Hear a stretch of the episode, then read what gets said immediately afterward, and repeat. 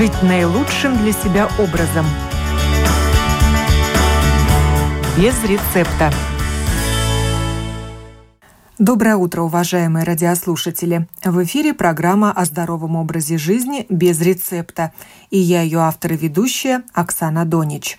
Сегодня мы поговорим о старых добрых методах профилактики и лечения респираторных заболеваний.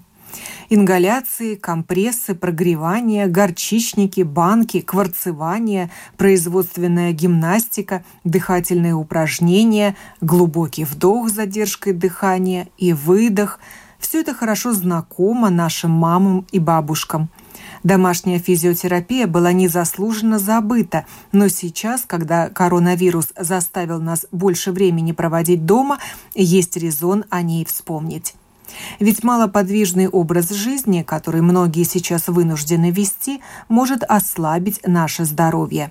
В социальной сети Facebook я прочитала пост Ирины Аване о профилактике в домашних условиях развития и осложнения респираторных заболеваний. Если вирус проник внутрь, с ним может справиться только сам организм. Организму можно и нужно помочь, пишет она и подробно объясняет, как.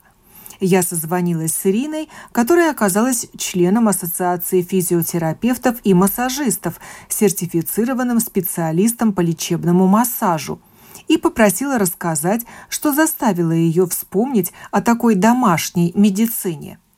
Я вернулась 16 марта, последний вагон уходящего поезда, когда еще можно было вернуться по расписанию, из Великобритании. И был предписан режим самоизоляции, либо карантина, если есть какие-то признаки заболевания. Когда я залезла на сайт СПКЦ, который дает рекомендации, что делать и как себя вести, то кроме рекомендации запереться и ждать, я там ничего не нашла. А в Великобритании у меня был контакт с каким-то вирусом. Коронавирус или какой-то другой вирус. Да какая по большому счету разница. И причем развивалась болезнь так очень интересно. С сухим кашлем. Насморк тоже там появился. И в один день поднялась температура 37,7. Это не у меня, у моей родственницы. И когда поставили банки, вылезли пузыри, а также черные, практически черные такие, темно-темно-красные застойные пятна появились, которые свидетельствуют о застойных явлениях внутренних. И сразу после банок стабильное питье, это само собой, я все-таки упомяну, она пила все время. Сразу после банок началось облегчение, а до них ухудшение прогрессировало. И когда я приехала домой, я поняла, что, в принципе, ситуация как заговор молчания такой. Никто ничего не должен делать, все должны ждать волшебную таблетку. А то, что мы можем сами себе помочь, поднять иммунитет, провентилировать легкие, про это никто не говорил. Но сейчас, в последние 2 или 3 дня, этот заговор молчания прорвался, и, наконец-то, наши врачи начали в открытую говорить о том, о чем я написала тогда. И дыхательные упражнения в первую очередь. Я свое детство помню без лекарств, с банками, горчичниками, ненавистными ингаляциями, а также синей лампой и кварцеванием в детском саду. А вы говорите, врачи заговорили об этом. Кто? Где вы слышали и о чем говорили врачи? Первым я увидела ссылку и услышала доктора Аппениса, который начал говорить про то, что запирать людей в домах – это вообще не решение проблемы, потому что от малоподвижности могут быть только осложнения, может быть даже еще хуже, когда люди все вылезут ослабленные от малоподвижности и начнут болеть. Он заговорил о дыхательной гимнастике. Он очень рекомендует проводить больше времени на свежем воздухе, кататься на велосипеде, ходить, бегать. В общем, вентилировать легкие по полной программе. И я к нему полностью присоединяюсь. Браво, аплодирую стоя. И по ТВ-24 доктор Аршавский показывал даже дыхательные упражнения. А врач-онколог, химиотерапевт, она напомнила про ингаляцию, ассоциации. Но никто из них не сказал ни про банки, ни про горчичники, о чем я очень сильно сожалею, ни про синюю лампу. Наверное, у нас эта технология не сертифицирована, может быть, даже запрещена, потому что люди могут начинать греть в тех случаях, когда это не рекомендуется. Но до температуры 38, это врач-онколог-химиотерапевт упоминал, до температуры 38 можно даже и поднять собственную температуру ингаляции. Расставим все логически. Вот мы обнаружили первые симптомы. Наша задача какова? Номер один. Не дать вирусу развиться стихийно, лавинообразно, максимально угнетать его и уничтожать всеми доступными средствами. А о каком вирусе вы сейчас говорите? Любой вирус респираторных заболеваний? Любой вирус, любое респираторное заболевание, абсолютно. Он насморк появился. Точно так же там размножаются вирусы, бактерии, которые потом могут привести, подключить вторичную инфекцию, и простой насморк может развиться и в гайморит, и в отит. А это уже и хирургия, и достаточно сложно и опасно, потому что рядом еще и мозг, все в голове происходит. Чем мы убиваем и подавляем вирус? Температурой, ингаляциями, дышим над содой, завариваем чай, дышим над паром. Если температура 37,5, но ниже 38, можно сделать такое полное прогревание, сварить картофельные очистки, потом снять эту кастрюлю, сесть над ней в кровати, накрыться одеялом, и идет полный прогрев, вот капает сопли, слюни, слезы в эту кастрюлю, но главное не обжечь, сохранять нужное расстояние до этой кастрюли. В общем, дышим над паром, прогреваемся до тех пор, пока уже этот пар не подостыл, так что нет смысла. Потом вытираем пот, и ложимся спать. Мы прогрелись и вспотели. То есть убито два зайца. Прогревание убивает вирус, потоотделение выводит токсины из организма. Ну, это об общем прогревании. Если температура уже к 38, то такое общее прогревание, может быть, и не стоит. Для пожилых людей оно вообще даже нежелательно. Тогда просто дышим над паром. Кидаем в кипящую воду, закипятили воду, и кидаем туда потихонечку соду. Как только сода попадает в кипяток, она сразу дает испарение. И вот этими испарениями нужно дышать. Можно и очень хорошо, допустим, заварить какой-то чай с бактерицидным действием или добавить какое-то эфирное масло, например, эвкалиптовое, сосновое, можжевеловое, ну и так далее по списку. Но вот эти ингаляции вы рекомендуете делать, когда есть насморк и кашель? Насморк, кашель, любые респираторные заболевания. Убиваем микробы, бактерии, вирусы в дыхательных путях. При первых симптомах мы не пускаем этот вирус спуститься вниз. Мы начинаем его убивать, пока он еще наверху. И прошу заметить, что если заболели вирусом, это еще неизвестно, коронавирус или нет. Если заболели коронавирусом, то воспаление легких – это вторичная инфекция, которая подключается. Еще не сказано, что оно будет. Если даже заболели воспалением легких, это еще не значит, что летальный исход. То есть это вообще не приговор. Абсолютно.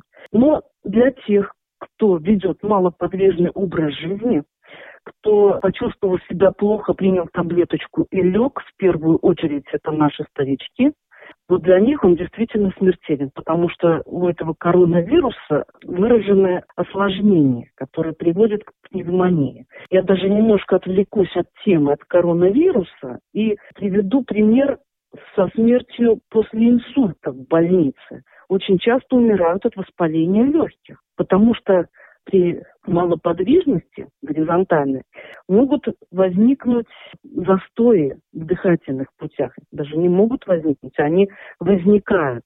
И вот в этих застойных местах, которые не вентилируются, это просто кладезь для развития микробной инфекции. И именно так развивается воспаление легких, и инсультники тихо задыхаются. Возвращаемся к коронавирусу. Если мы вентилируем все время легкие дыхательными упражнениями, которые вот господин Аршавский в программе показывал, я у себя там упоминала. Можно даже очень простые упражнения, но важно. Медленный глубокий вдох, наполняясь как бы снизу вверх, но считайте до 6 там, или до 10, кто только же сколько может, в зависимости от объема легких. Потом идет задержка. А потом медленный выдох, вот как бы как сдувается шарик. И сдувается он сверху вниз, от плечей вниз живота. И на последнем уже на изнеможении подтягивается живот. Такой подтянули живот и чуть задержали дыхание. Это чисто физиология, что происходит с организмом на вдохе, задержке и на выдохе. Ну так что происходит? Расскажите. Ну, при задержке дыхания на вдохе мы стимулируем усвоение кислорода в легких. То есть те живые альвеолы, если уже воспаление легких, они работают более эффективно. Также глубокий вдох задействует межреберную мускулатуру, которая стимулирует движение лимфы. То есть, когда наш иммунитет ринулся сражаться с воспалением, и там начинается скопление в жидкости в легких, потому что не успевает эта лимфа отходить, особенно у лежачих больных, человек может просто вот задохнуться, как утонул, о чем везде пишут. Если мы все время делаем вот эту вентиляцию и задействуем мышцы, то мы тем самым стимулируем движение лимфы. И тогда идет отток жидкости от легких. Также я еще упомянула компрессы с солью, потому что лимфа идет еще в сторону большей солености. И если человек уже там совсем лежачий, там старичок, и вы его не заставите делать упражнения, физкультуру, ну не может он, не хочет, а вы хотите, чтобы он жил, и он хочет жить, то тогда хотя бы вот эти компрессы, вот это дыхание. Если ему тяжело, он не может делать это дыхание, то тогда вот очень хорошо Равис Аршавский показал, как дышать с шариком. Пускай надувает шарик. И вообще, если кто-то из ваших близких после инсульта попал в больницу, принесите ему шарик, пусть надувает. А если не может, сажайте несколько раз в день насильно. Для того, чтобы не образовалось застоев в легких, в дыхательной системе. Это профилактика пневмонии. Нельзя все время лежать. Теперь меня бы очень интересовало в статистике вот те молодые люди, которые умирают от воспаления легких в результате коронавируса. Вот нигде нет информации, какие были у них заболевания и какой образ жизни они вели. Если ты при первых признаках пошел к телевизору, включил любимый сериал и так вот полулежа, почти лежа, с утра до ночи его смотришь и ждешь, как предписано, если начинается затруднение дыхания, поднимается высокая температура, тогда звони, уже будут с тобой медики решать, что делать дальше. В общем, можно себя довести до искусственной вентиляции легких, даже и молодому. Если вот залечь и ничего не делать. Не будем о грустном. То есть вы советуете делать дыхательные упражнения? Однозначно. Это и не и только я советую. Это признаки заболевания респираторного. Не будем говорить тем, только о COVID-19. Да. И тем, у кого нет этих признаков, но в целях профилактики. В целях профилактики, потому что сейчас, раз этот вирус ходит, если были какие-то контакты с теми, кто приехал, и сейчас вот этот всплеск, именно спустя неделю опять поднялось количество заболевших. Это потому что тогда, 16 числа, неделю назад, в понедельник, приехало в один день около 4000 человек в Латвию из стран, затронутых коронавирусом. Поэтому очень даже закономерно, что сегодня на седьмой день уже появилась информация о новых заболевших. Ну и люди продолжают возвращаться в Латвию. На этой неделе будет очень много рейсов airBaltic. Ну, я не вижу ничего такого страшного и катастрофического. Люди, будут самоизолироваться, это не значит, что они должны сидеть дома. Вот карантин, да, он не имеет права выйти из дома. Но опять же, тут все на сознательности людей. Тут двоякая ситуация. Если люди сознательные и будут соблюдать требования самоизоляции, то есть, да, можно выйти, пойти в лес погулять, на море, вокруг дома походить. Но опять же, как поступать тем, которые живут в многоэтажных домах с лифтом? Там им надо очень хорошо закрыться от всего, в маске, в очки, чтобы не оставить. В общем, такой достаточно сложный вопрос. А с другой стороны, если вот так вот засесть на этот карантин, то через какое-то время просто произойдет ослабление иммунной системы. Не все занимаются йогой, не все будут делать ежедневные упражнения. Нет. В результате потом выйдут на улицу и уже от первой попавшейся вирусной инфекции, не обязательно коронавируса, могут заболеть воспалением легких. А что вы сама делаете и ваши близкие? Мы сами сейчас самоизолировались. Муж делает в доме ремонт. Естественно, я ему помогаю. Дыхательные упражнения делаем все время. Муж делает ремонт, ему даже упражнений не надо делать, он все время в движении. Но я делаю дыхательные упражнения, когда, допустим, не пылесошу и не мою. Я еще на всякий случай совсем абстрагируюсь, я практически на карантине, потому что у меня был контакт с каким-то вирусом непонятного происхождения, анализы не делали, потому что в Англии там вообще какие анализы, никто ничего не делает. Если поднялась высокая температура и трудности с дыханием, только тогда звонить. Опять то же. Есть вы сама не выходите на улицу и выжидаете, когда закончится ваш домашний карантин? Так как я живу в отдельном доме, я неделю отсидела вообще не вылезая. Но вчера я все-таки вышла из дома, никого не встретила в воскресенье. Все сидят по домам. Дошла до речки, порадовалась красоте природы и вернулась. И я просто ответственно подхожу и выполняю предписания, даже перестраховываясь. Потому что мне можно выходить, мне самоизоляция. Это значит, я могу выходить, не заходить в общественные места и соблюдать расстояние 2 метра от людей. Я даже людей там не встретила у нас в поселке. Было 2 детей на велосипедах там.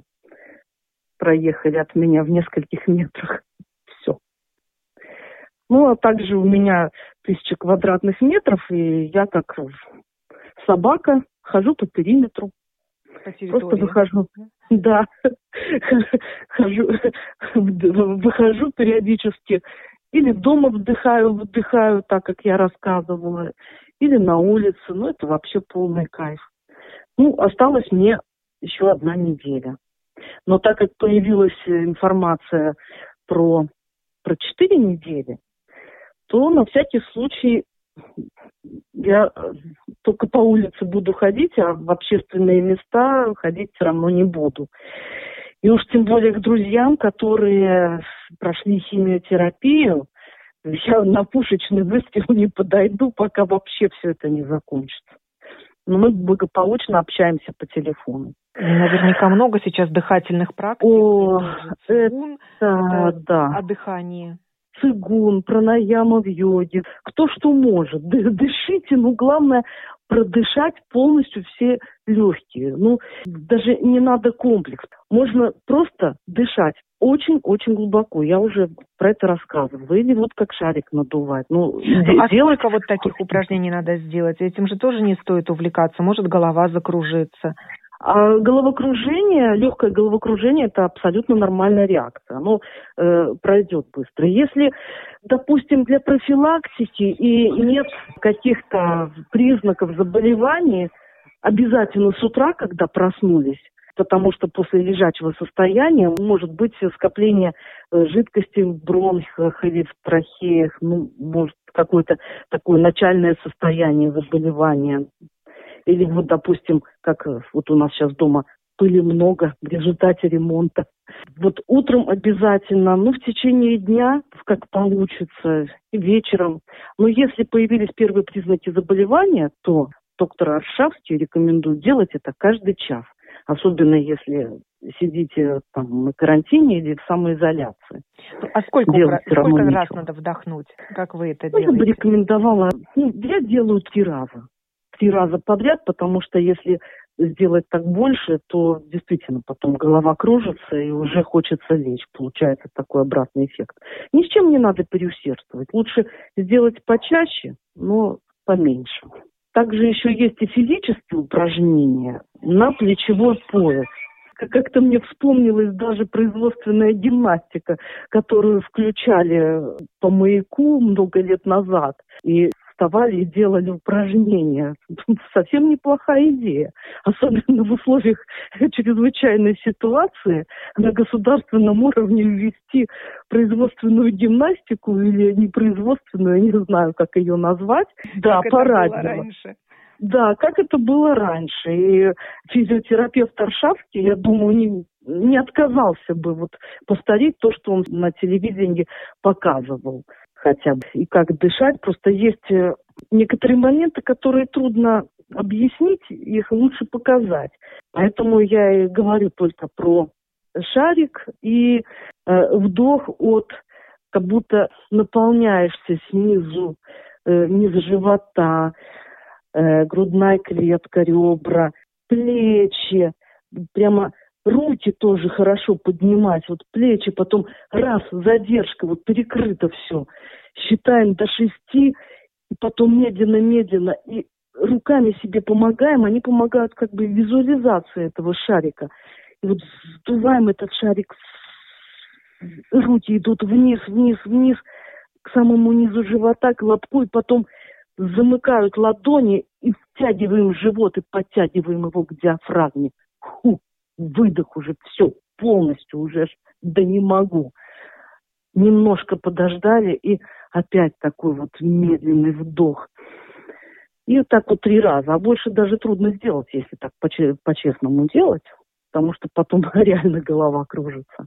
Но это замечательная вентиляция легких, задействование межреберных мышц, стимуляция движения лимфы, отток лимфы, поднятие иммунитета и жизненных сил организма. Это чисто физиология. А еще такой тест циркулирует по социальным сетям, как проверить себя на коронавирус. Это задержать дыхание и сосчитать до 10. Ну, если коронавирус, тогда да. Но если ты курильщик или... В общем, все зависит еще от ситуации. Очень многие люди, полностью вдохнув, пытаясь задержать дыхание на 10 секунд, тут же закашляются. Вы сами попробуйте. Если вы перед этим продышались, то да, никаких проблем. А если вот вы проснулись, лежа, и так вот вдохнули, и хочется уже и покашлять. Но это совсем не значит, что там у тебя коронавирус. Поэтому я бы такими тестами не увлекалась. Лучше делать дыхательные упражнения, а не верить этим тестам, чтобы не впасть в панику. Что, я вдохнул, закашлялся, все, у меня коронавирус. Вот сейчас итальянцы выходят на балконы и поют песни во все горло. Это же тоже дыхательная гимнастика? Да, конечно, молодцы. Это просто замечательно. Тем более, что они заперты. Да, кстати, насчет итальянцев и вообще насчет этой западной медицины, у нас сейчас западный механизм. Вот он и приводит к тому, что человек ничего сам делать не имеет права. Есть схема, вот есть диагноз, делаем так, так, так. И это в первую очередь фармацевтика. И лечение только симптоматическое. Причины никто не лечит, потому что считается, включается иммунитет, организм себя вылечит сам. Ну так, в целом. мы не берем там хирургические случаи или что-то особенное. Но сидеть вот так вот взаперти и ждать, я опять повторяюсь, это бессмысленное занятие. Ты только хуже себе делаешь, сидя взаперти 2 недели без движения. И в Италии Дикуль, я лет 10 назад с ним разговаривала, и он рассказывал про то, что он в Италии открыл свое отделение и собирался открыть его даже в Великобритании. Но так и не открыл в Великобритании и закрыл в Италии. В чем разница? Эти люди привыкли, что все делают за них. Ты, инвалид, не можешь ходить, вот тебе пандус, за тебя все сделано. Что делает тот же Дикуль? Ты, инвалид, не можешь ходить, значит, ты делаешь упражнения. Если у тебя работают хоть какие-то мышцы, вот тебе фиксаторы артоза, и все равно ходи, да, даже если ты не чувствуешь. И для разминки у него идут ментальные упражнения. Человек ложится и начинает представлять, как он поднимает ногу, как он ей шевелит. Ну, он сам так когда-то себя выводил после травмы. Но никто этого делать ни в Италии, ни в Испании, нигде там не будет. Для них это все дико. Они привыкли к волшебной таблетке. Им плохо, они легли. Кстати, этот вирус может спровоцировать понижение давления. Головокружение – это еще в самом-самом начале. Еще не будет ни... Ну, насморк, во-первых, говорят, даже не у всех. Еще не будет ни подкашливания, ничего. Но будет, может быть, такая слабость. И хочется лечь. Вот просто вот отстаньте от меня. Вот этому чувству нельзя поддаваться. Ни за что. Те, которые пьют таблетки от гипертонии, вот чем для них опасно? Если они не стабилизировали давление таблетками. И тогда у них скачет давление, они легли, у них давление упало, и все, они больше не встали. Их вирус победит очень быстро из-за лежачего состояния. Очень трудно заставить себя встать и двигаться. И поэтому, если у вас там бабушки, дедушки, вот тряпочку им в руки, пускай идут, пыль протирают, пускай пол моют, пускай делают хоть что-нибудь, потому что единственный способ их заставить шевелиться – это объяснить им, что необходима их помощь, чтобы они приносили пользу. Если они залегли, это уже все, вы их подъемным краном не поднимете, потому что им плохо. Стали ли вы пить больше жидкости, как советуют это делать сейчас, и смачивать и нос внутри, и лицо снаружи? Ну, с жидкостью я вообще-то дружу, но жидкость, которую я сейчас пью, я все время добавляю кипяток, чтобы она была горячей на грани терпимости, потому что температура тоже убивает вирус, это профилактика. А так, чтобы я там стала ее очень много пить, ну, в принципе, рекомендуемая норма, я не знаю, откуда она взялась, но она звучит повсюду, и в колледже медицинском нам тоже про нее говорили, 30 миллиграмм на килограмм веса. Я не думаю, что нужно пить сильно намного больше, потому что, может, и нагрузка на почки будет большая, а если человек лежачий, то тогда тем более у него... В общем, тут как-то вот лезвие бритвы такое. Да, пить надо много, чтобы вымыть токсины из организма. Но это все очень индивидуально. Кто-то и 5 литров будет пить. И ничего, если он двигается, бегает, прыгает. А если он лежит и едва дышит, и вот в него воткнуть 5 литров, ну, ребят... Я не думаю, что это будет правильное решение. Ирина Аване опубликовала в своем профиле Facebook фотографию из Китая, на которой медперсонал и пациенты в огромной общей палате занимаются китайской гимнастикой. Это я поделилась, но я это увидела у доктора Кудрявцева, который организовал по Риге, вот сейчас, наверное, уже нет, или, может быть, есть эти занятия цигуном, бесплатный, который Рижская Дума финансирует, занятия в группах. Ну вот жаль, наверное, что их сейчас наверняка нет, чтобы не собирались группы.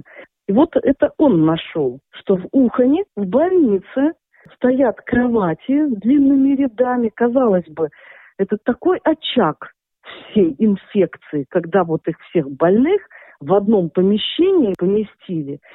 И ничего, выжили.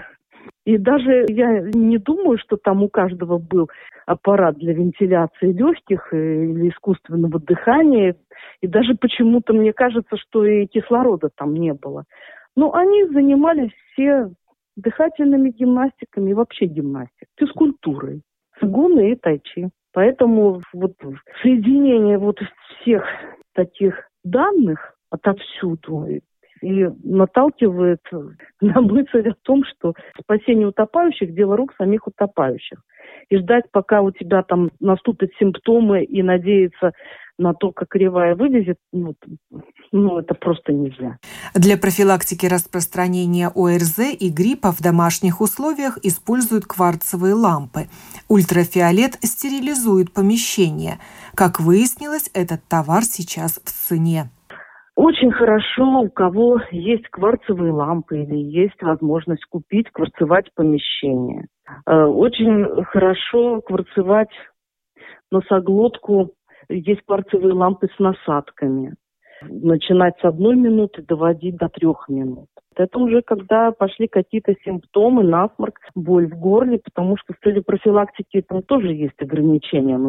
Нельзя все время кварцевать. У нас не только вредные микробы живут, но и полезная микрофлора существует. Ее не надо убивать, потому что бактерицидное излучение, оно убивает все.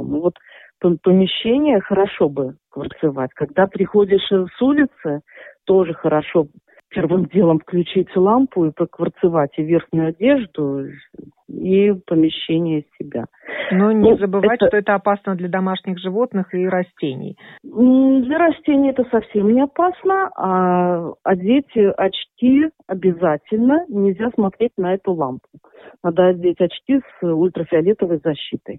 Иначе можно нажить себе отслоение сетчатки. И домашние животные, естественно, тоже не должны присутствовать. Вообще помещение кварцуется так, чтобы там не было никаких животных и людей.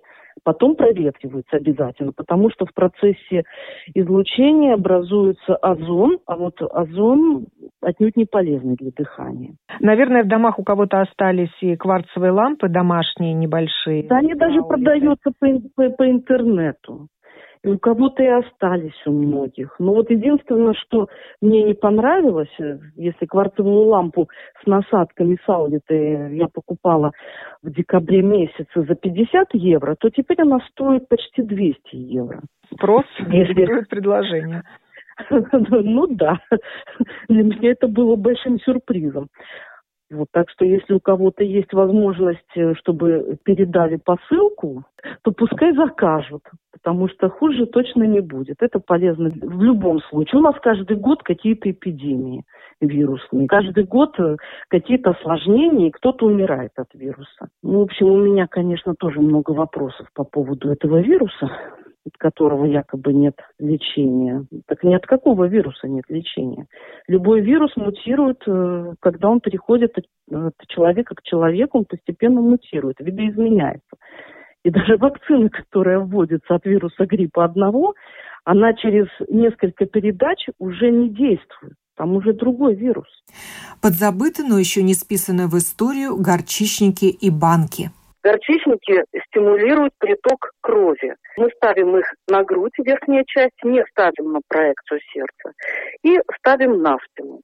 Естественно, приток свежей крови – это работа иммунитета, это профилактика воспаления, потому что иммунитету мы можем в самые же первые дни при появлении первых же признаков дискомфорта в носоглотке или покашливании показать, куда ему обратить внимание. Потому что проходит обычно 3-5 дней, пока иммунитет распознает, что в организм попала инфекция. И тогда он лавинообразно бросается ее душить, и в результате может образоваться слишком много слизи, застой и подключиться вторичная инфекция пневмонии. Поэтому для профилактики всех этих неприятностей мы можем сразу ставить горчичники.